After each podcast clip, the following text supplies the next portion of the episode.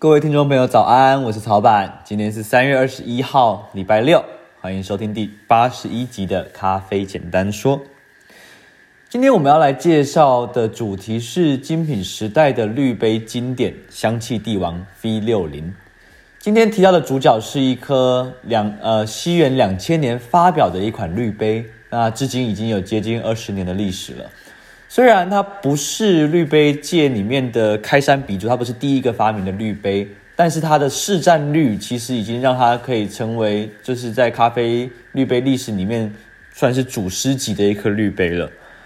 它的高人气可以说是横贯欧亚、欧美亚三大洲，就是不管是居家冲煮或者是专业的咖啡师都非常喜欢用的一颗滤杯。那它的英文名字叫 Fix Sixty，那我们台湾人都会叫它 V60。呃，陶板在诠释介绍这颗绿杯的时候，我会把它称之为精品时代的香气帝王，有点怂，不过没有关系，因为你一听就可以很好的去理解，这是一颗以什么特色见长的绿杯。那香气帝王当然是香气出众嘛，在主要的几颗主流的锥形绿杯上面，因为锥形的结构它的特性通常都是。快流速的滤杯，我会把它形容成就是踩油门的滤杯，那扇形就是踩刹车的滤杯。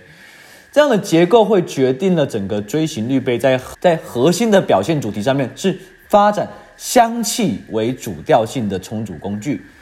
V60 当然不会跳脱这样的一个范畴啦，但是 V60 之所以会呃成为一个经典，能够成为帝王，一定是不只有这样子一点点能耐嘛，对不对？呃，要不然在二十年之间，一定会有其他的锥形滤杯被设计出来挑战它的王者地位。所以今天就让曹板为大家简单的解释 V60 之所以可以在咖啡界之中屹立不摇、历久不衰的关键设计。首先，V60 的数字六十，很多人听到这个六十，可能会直觉会觉得是这个他们是他们产品公司的一个编号，就是可能在六十之前还有什么 V 五九。V 五八之类的，不过不好意思，你猜错了。六十这个数字的含义并不是编号，而是滤杯倾斜的角度。你看到所有的锥形滤杯，它都是一个基本的状态，就是一个倒三角形的方式。那这样才能让水流可以被集中在中心的位置。这个倒三角形它的倾斜角度，就是它的倾角，其实是有学问的。因为如果你的角度开太大，会造成它不理想的水流流速，那开太小也会有这样的状况。所以，V60 的设计团队在经过很多次的实验之后，他们归纳出他们的实验结果，他们的结论是觉得，哦，六十度角是一个锥形滤杯最好的倾角，就这个角度刚刚好，可以让水不会流得太快，也不会流得太慢。所以，当设计团队开发出六十六十度的这个滤杯之后，后面继续推出的一些锥形滤杯，基本上都是照着这个框架去走，所以你可以去观察一下，市面上你应该找不到四十五度角的锥形滤杯，你也可能找不到八十度角的锥形滤杯，大部分的锥形滤杯都是六十度角的。V 六零的滤杯，它的沟槽，也就是那个支撑滤纸的地方，我们有我们咖啡师会叫它肋骨啦，那它不会完全的贴合滤，那它的。沟槽设计是非常突出的，V60 的的设计是非常突出，它可以很有效的去把整个滤纸撑起来。那你会问说，为什么要把滤纸撑起来嘛？那根据设计团队他们的概念，他们会觉得说，把滤纸可以撑起来，就可以有效的让咖啡排气。那 V60 的滤杯，它的沟槽其实是一种，它是对称的，一长一短的沟槽，这样子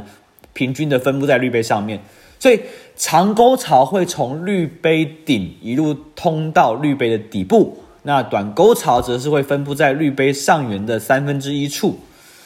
这样的设计可以让咖啡在冲煮的阶段可以充分的去排气，这样就会降低塞水的几率。好，那最后一点也是 V60 独步锥形滤杯的一个非常重要的设计，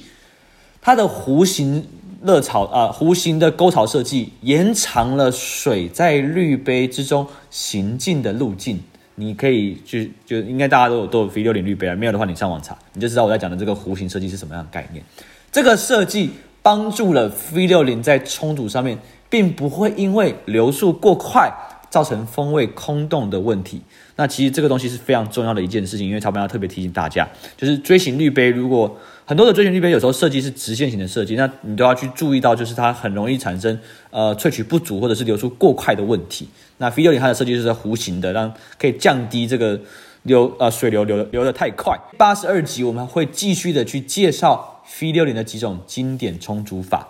好的，今天节目就到这边，感谢大家的收听，我是曹板。最后的广告时间，咖啡简单说，这档节目是我们二零二零想要做的一个小小的礼物。送给我们明草的会员，用一年的时间每天录制一则语音，让大家用听的更认识咖啡。如果你喜欢这则节目的话，欢迎订阅、追踪我们的 Line App、IG、YouTube 还有脸书的平台。更多的优质内容我们会随时更新在这些平台上面。那如果您是 Podcast 收听的听众朋友，喜欢的话，希望可以在 Apple 的 Podcast 为我们留下五星的评价。我是曹板，感谢大家收听，我们下期再会，拜拜。